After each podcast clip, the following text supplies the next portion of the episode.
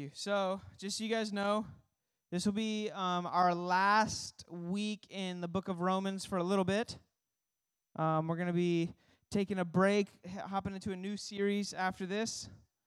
Um, but yeah, but for now, if you have your Bibles, I encourage you to flip to Romans chapter 7.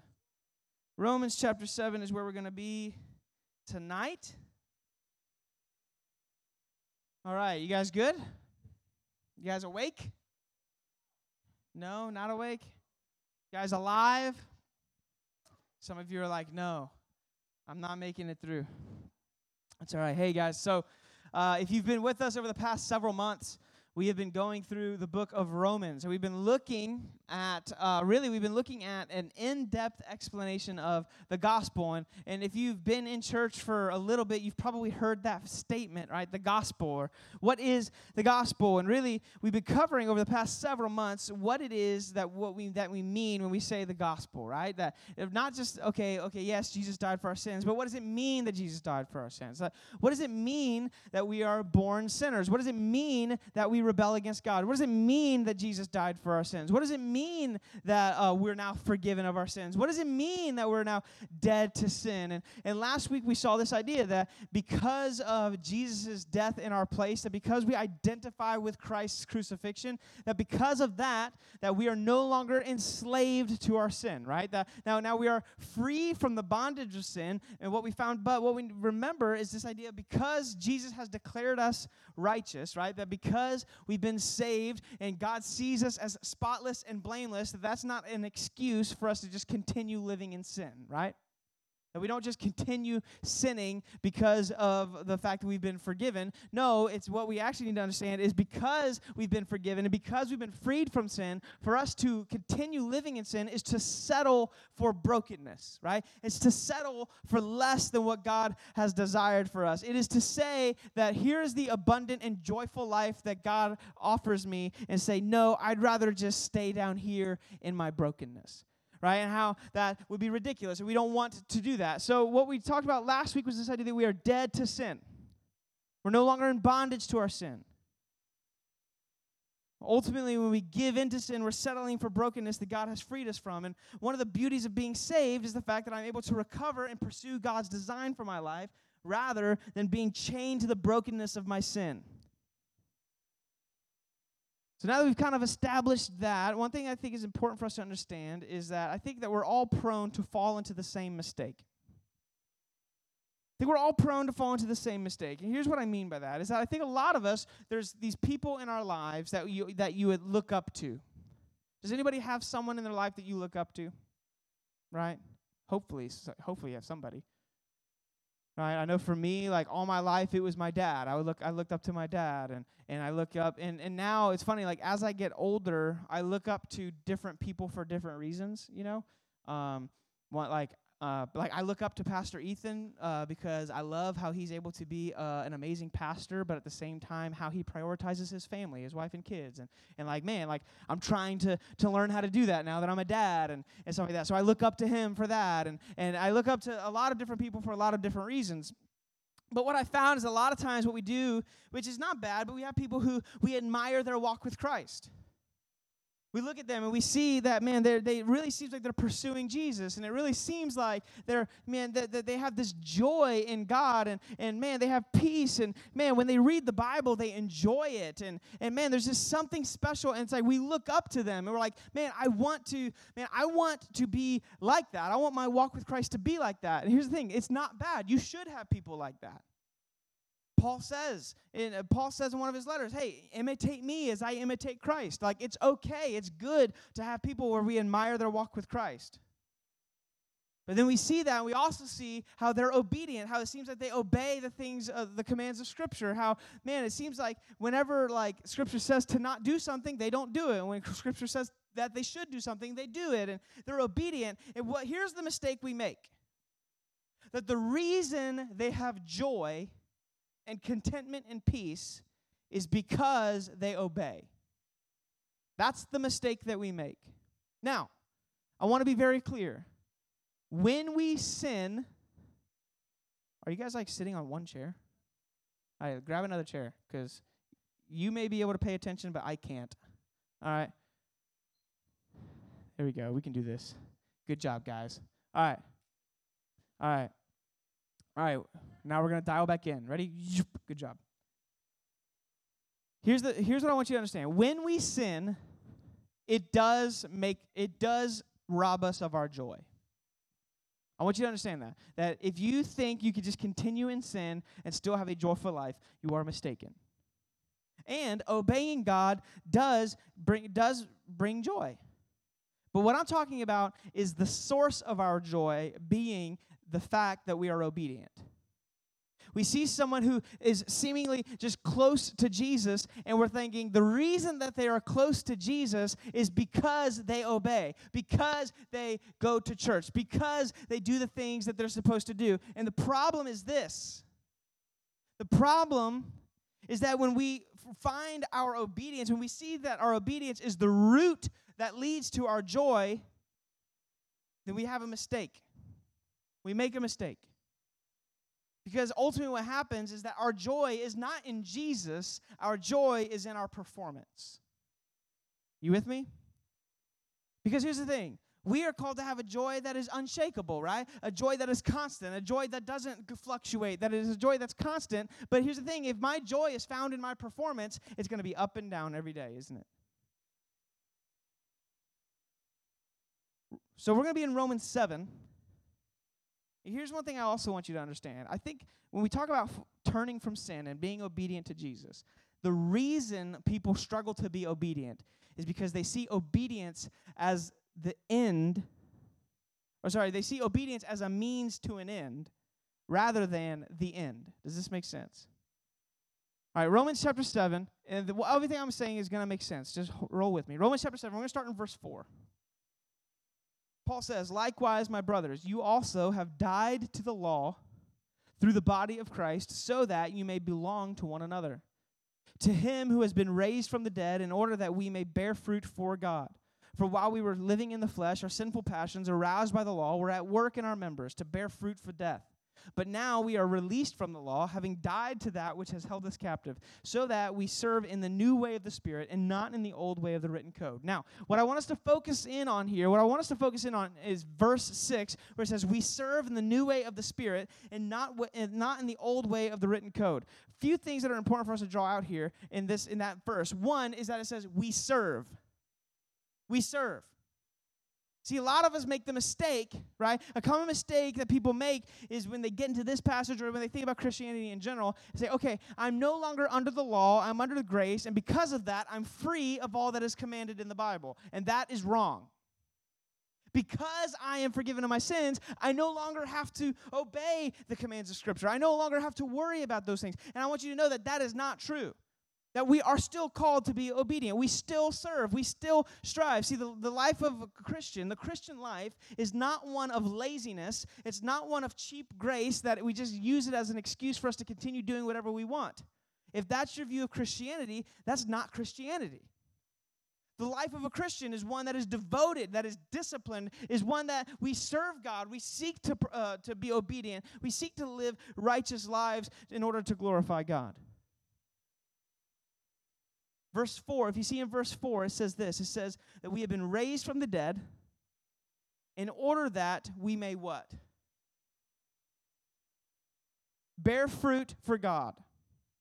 That the reason that we have been raised from the dead, the reason that God has taken us in our brokenness and in our sin and has raised us to new life is for one purpose to bear fruit.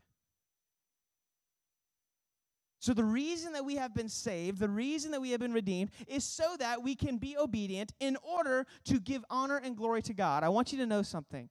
Your life, the reason that you have breath in your lungs, is for one reason, and that is to give glory to God. That's it. The reason I exist is to glorify God. The reason that everything in this world exists is to glorify God. Roman, uh, Psalms 23. It's a very popular psalm. If you're ever looking for something to memorize, Psalm 23 is a good one to memorize. But at the beginning of Psalm, it's a very popular chapter, but I want you to hear this. It says, A Psalm of David, The Lord is my shepherd, I shall not want. You guys ever heard this before? He makes me lie down in green pastures. He leads me beside still waters. He restores my soul. He leads me in paths of righteousness. Now, we'll just stop right there. Man, God has done all of this for David, right? That he's my shepherd, that I, I, I, he doesn't leave me wanting. He makes me lie down in green pastures. He guides me beside still waters. He restores my soul. He leads me in paths of righteousness. But here's the thing why does he do it? For his name's sake. That's why everything we do as Christians is so that we can glorify God, not so that we can be approved by Him, not so that we can escape hell. No, God is the one who approves us. God is the one who declares us righteous. Now we are obedient because that is the mission of our life. Now, here's what I'm trying to say is a lot of us mix it up. A lot of us say, I need to be obedient so that I can be close. We see these other people who are close. We're like, all right, I need to get my life together so that I can experience that closeness. And I want you to understand is that if that's the way you view it, you're going to constantly be frustrated, constantly be discouraged. We are called to serve. But the second thing we see is we're called to serve in the new way of the Spirit in verse 6. See, so while we still follow the commands of Scripture, we still obey the commands of God that reflect His morality, reflect His character, there is something new about the way that we obey. That we don't obey like they did in the Old Testament. We don't obey like they did under the Old Covenant. We obey in a new way. We obey, and it has to do with the Spirit that He has caused to live within us. See? The new way of the Spirit. And, ver- and the third, third part is, and not in the old way of the written code right? So I'm to serve God in a way that may look similar to how they used to obey God, but it is different. It's different. There's something about it that's different. And what is different? It's this it's that obedience is the fruit of a relationship with God. It is not the root of a relationship with God. Does this make sense? That obedience is the fruit. So if you have a tree and there's fruit on this tree, that healthy fruit is coming because of the root. And here's what happens is a lot of times we think that all right, I need to have joy and peace and contentment and closeness with God, and that's going to come when I'm obedient, and I want you to know that is false. That's false. See, over the years, I have had countless students come to me with the same problem. See, I, I have this fall, I will have been serving on staff with the student ministry here at Central for 10 years in a few weeks, I'll get the chance to be able to uh, officiate a wedding of a student that I was here. They were here when they were in middle school, went through middle school, all the way through high school, graduated high school. Now they're getting married. I get to officiate their wedding, and it's super exciting. And over that time, I have had dozens and dozens of dozens of students that have asked me the same question now, it's different a little bit, but it's ultimately the same thing, and it's this I have this particular sin in my life that I'm trying to overcome. There's this particular sin that I'm struggling with. There's a particular sin that I'm struggling with. And they want to know how do I overcome it? Maybe you're in this room and you can relate to that. I would assume most of you in this room can relate to that. That there is a sin in your life. You know what it is. Maybe it's continually lying when you know you shouldn't. Maybe it's constantly seeking the approval of other people. Maybe it's lusting when you know you shouldn't lust. Maybe it's coveting over things that aren't yours. We can go down the line. There's this sin that no matter how badly you seek to overcome it, you constantly fall back into it and fall back into it and fall back into it. I've had a lot of students that have known of there's a, like particular sins that they know that I struggled with at one time in my life, and they come to me and they're like, "Hey, how did you overcome it?"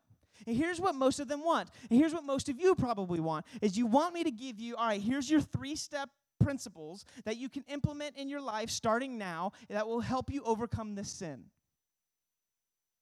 And you know what? There are some things that are good things.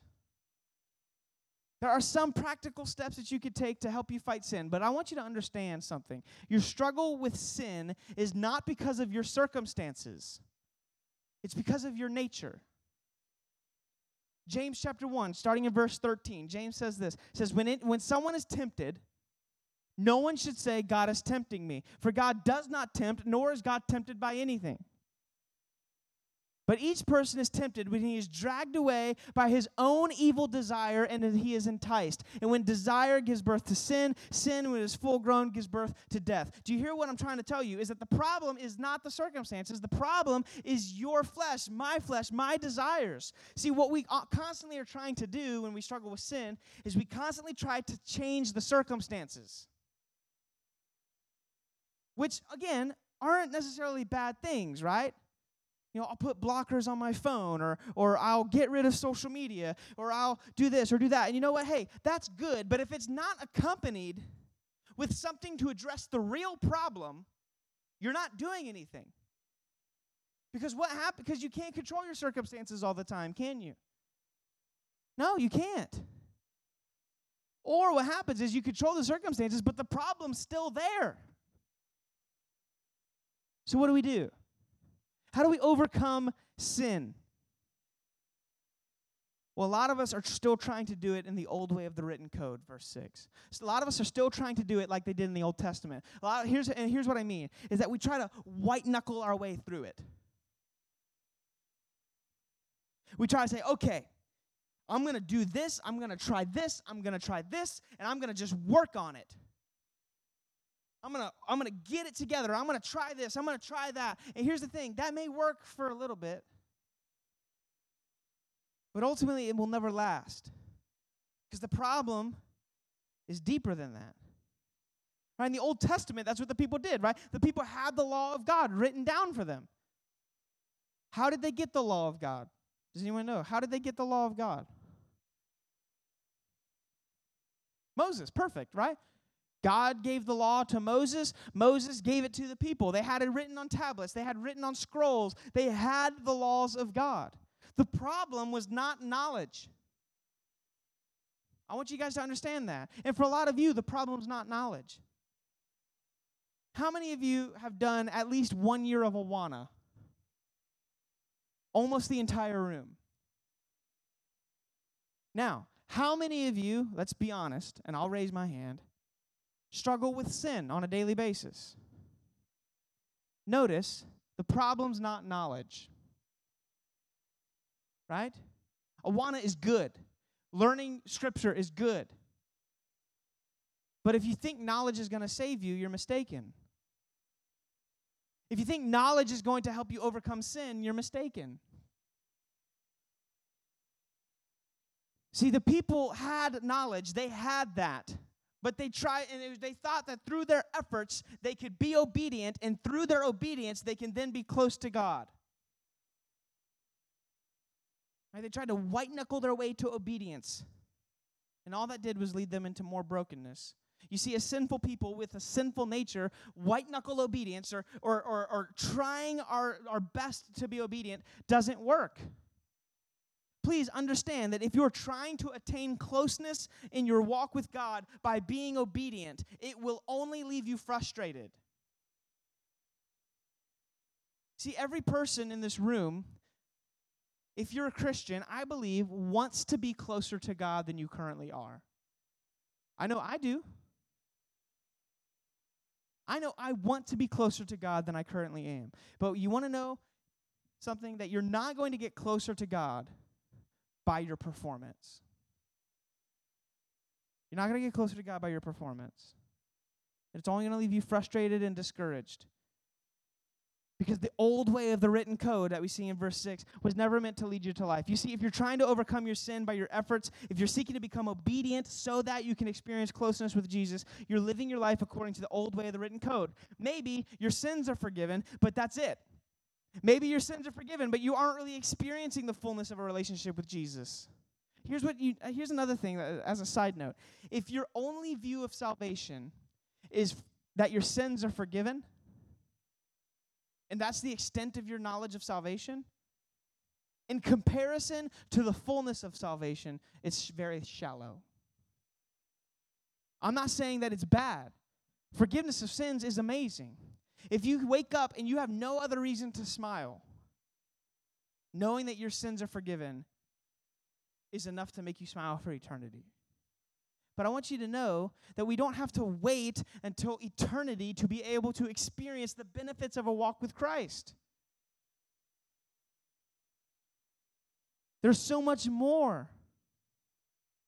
You see, if the end goal is for us to glorify God through our obedience, here's the question How do I, I become obedient?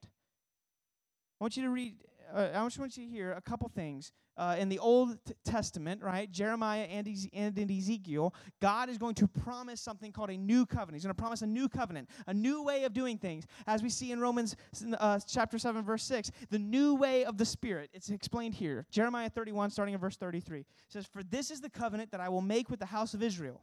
After those days, declares the Lord, I will put my law within them, and I will write it on their hearts See, how did the people of God have the law beforehand?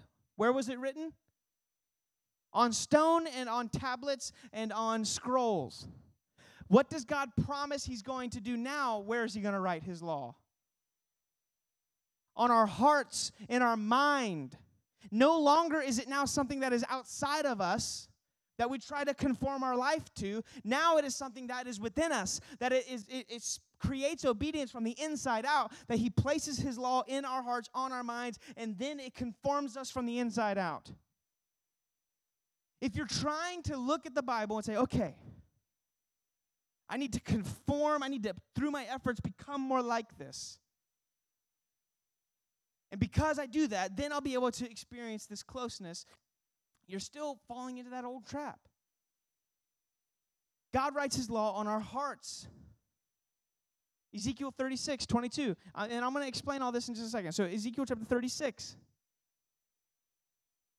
What, is, what does God say? He says, verse 24, I will take you from the nations and gather you from the countries and bring you into your own land. I will sprinkle clean water on you, and you shall be clean from, from all your uncleanness. Okay, sweet.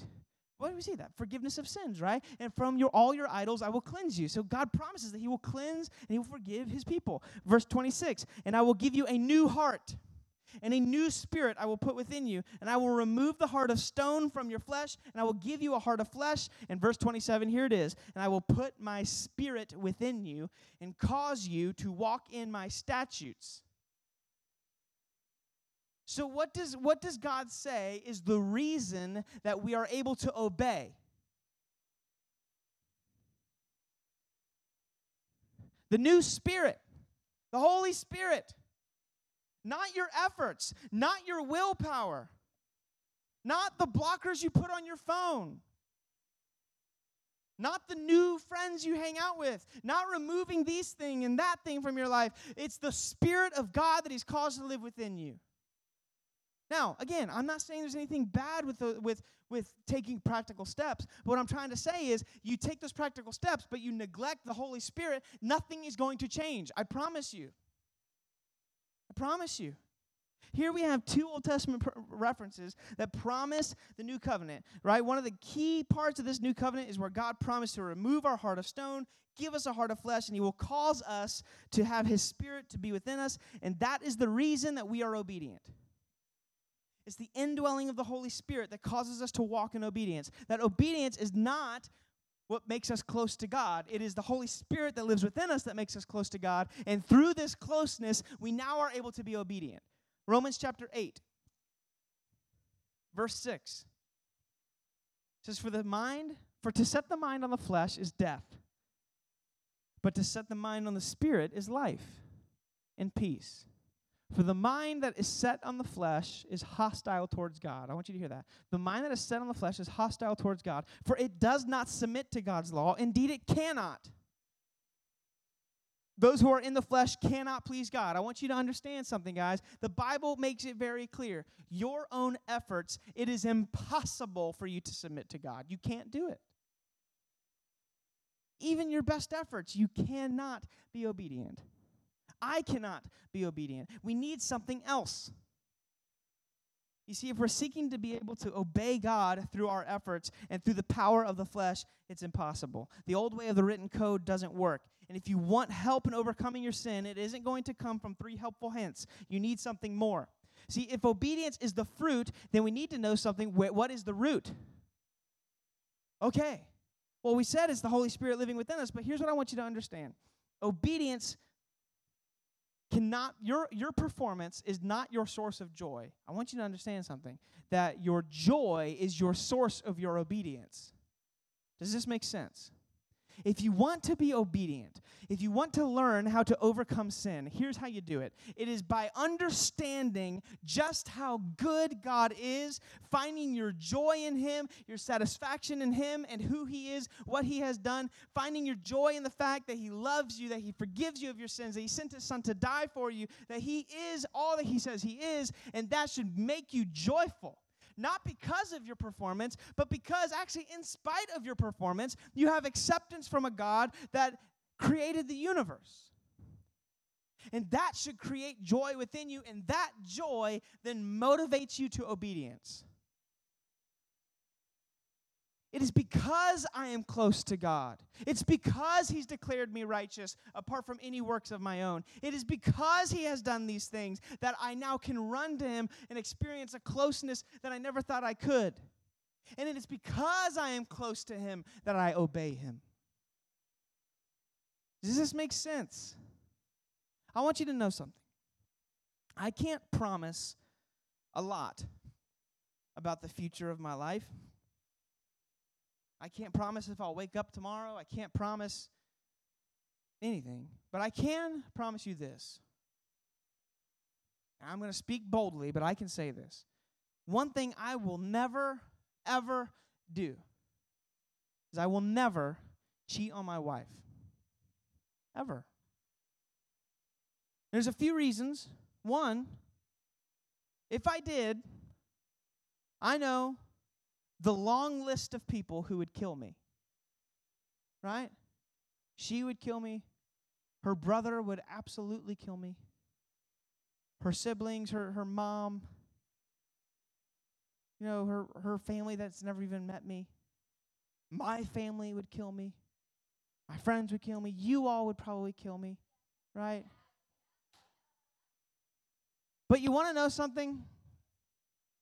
When I think of why I would never cheat on Kayla, I actually don't even get to that point. Want to know why I'll never cheat on Kayla? It's not necessarily because of that, it's because I love my wife. That's why. It's because I love my wife. And it's not because of fear of punishment, it's because of love. It's because I love her.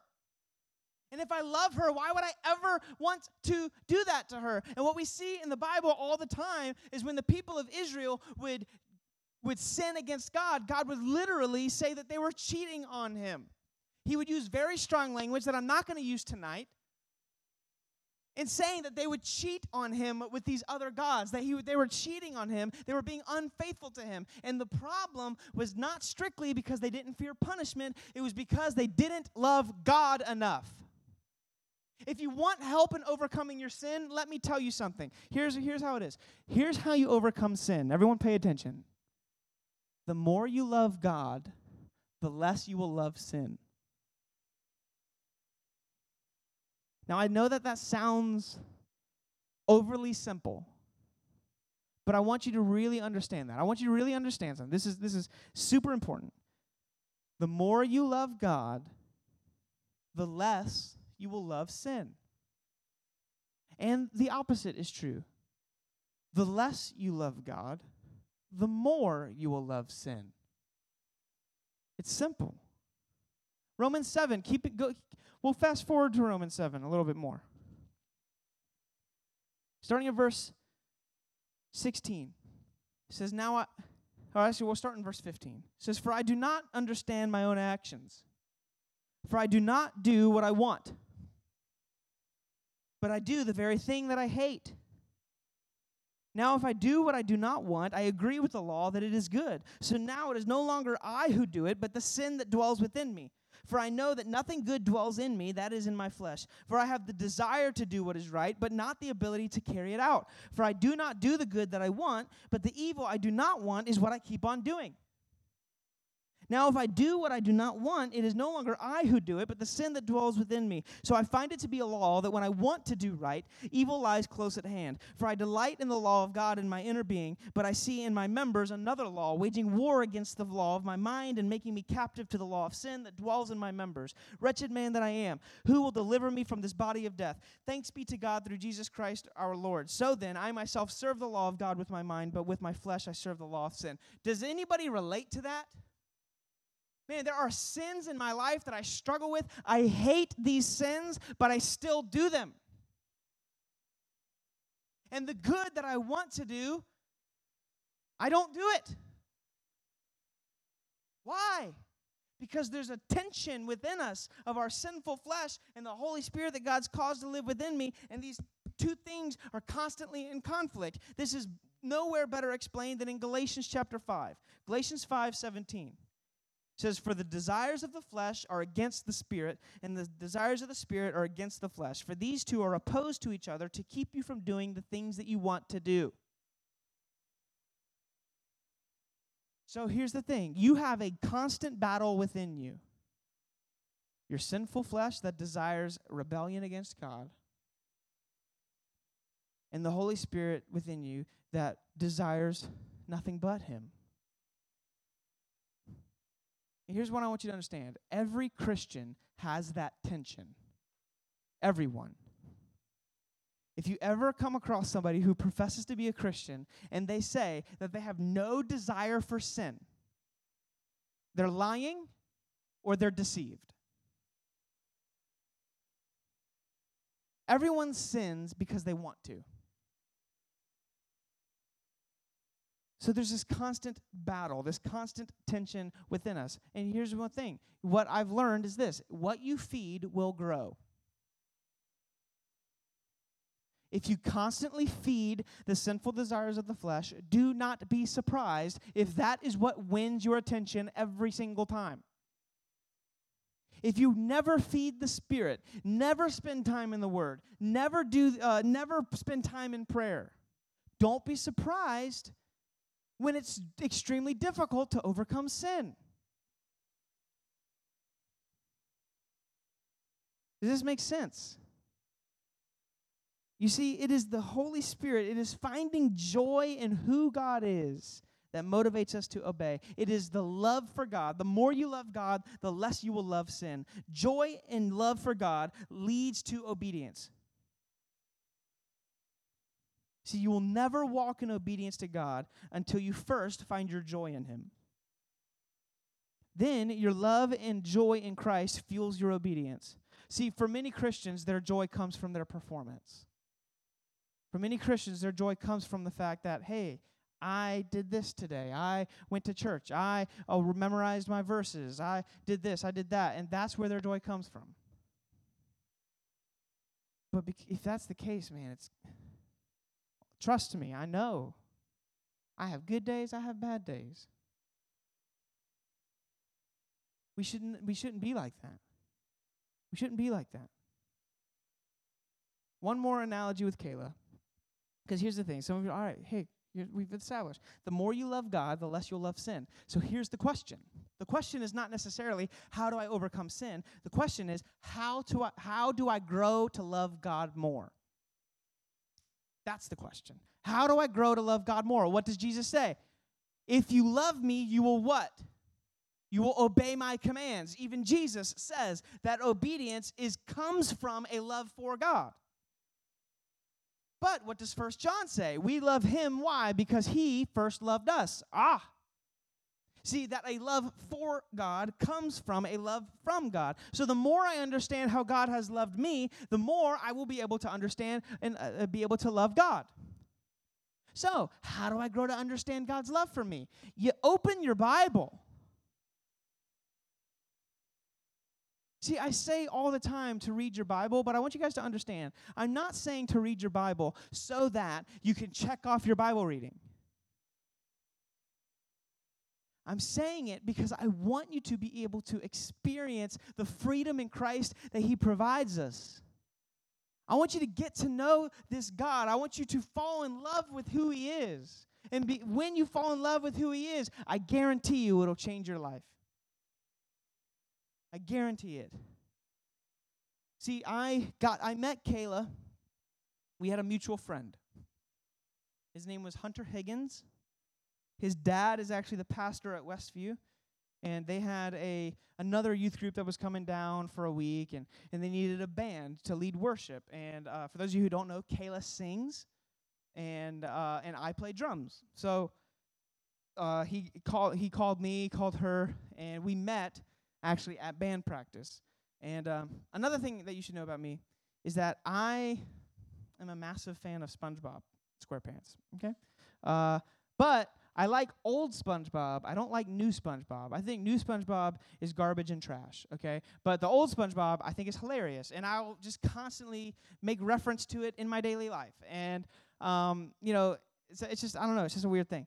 So, but me and Kayla, we were t- we were at band practice, and I made a SpongeBob reference that is not a super well-known reference, but it's kind of an obscure one. It's one that like you only get it if you really know the show. I don't remember what it was. It was like it was like eight years ago or something like that. I don't remember it. I don't remember it. Uh, um, I don't remember it. Uh, but I said something and she laughed, and I was like, mm, okay. And through that, we you know we got to uh, we hung out in a group, you know, which is always a good thing to do, hanging out in groups we hung out in a group, and th- through hanging out in a group, I really grew to like her a lot. But then we started to hang out and we started to do Bible studies, just me and her. Every Monday, we would meet at Panera and we would have Bible study, just her and I. And I want you to know something. I grew to like Kayla in a group, but I fell in love with Kayla when I spent one on one time with her.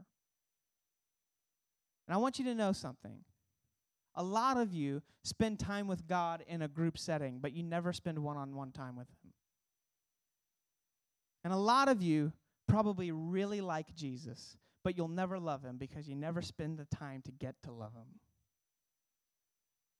The only interactions you have with God, the only interactions you have with His Word is in this room. I want you to know don't be surprised when you continue to struggle in sin with this is the only place that you spend time with Him. You got to get alone. You got to spend time reading it. Here's the thing if you're like, I struggle to be able to read it on my own, I need someone to help me, voila, that's where we come in. That's where you have someone like myself or Marina or Miss Rebecca or Abigail or Jesse or Miss Carol or Josiah or Caleb or Josh or Jacob or Jacob or Luke or Dakota or Shannon or Colin or Brock if he's not here right now, but if he was here, right? That's where we come in to be able to help you, to be able, and Josh, sorry, the other Josh, right? And to be able to help you and to be able to come alongside you and answer your questions or whatever we can. See, our goal is not to try and, you know, spiritually babysit you. Our goal is to be able to help you to fall in love with the creator of your life. Look, I don't want you to struggle in your sin. I don't want you to constantly fall into that sin that you've been battling. And me telling you to read your Bible is not because I'm just kind of being like, hey, go read your Bible. And I'm like, no, the only way to experience freedom is to get to know the one that sets you free.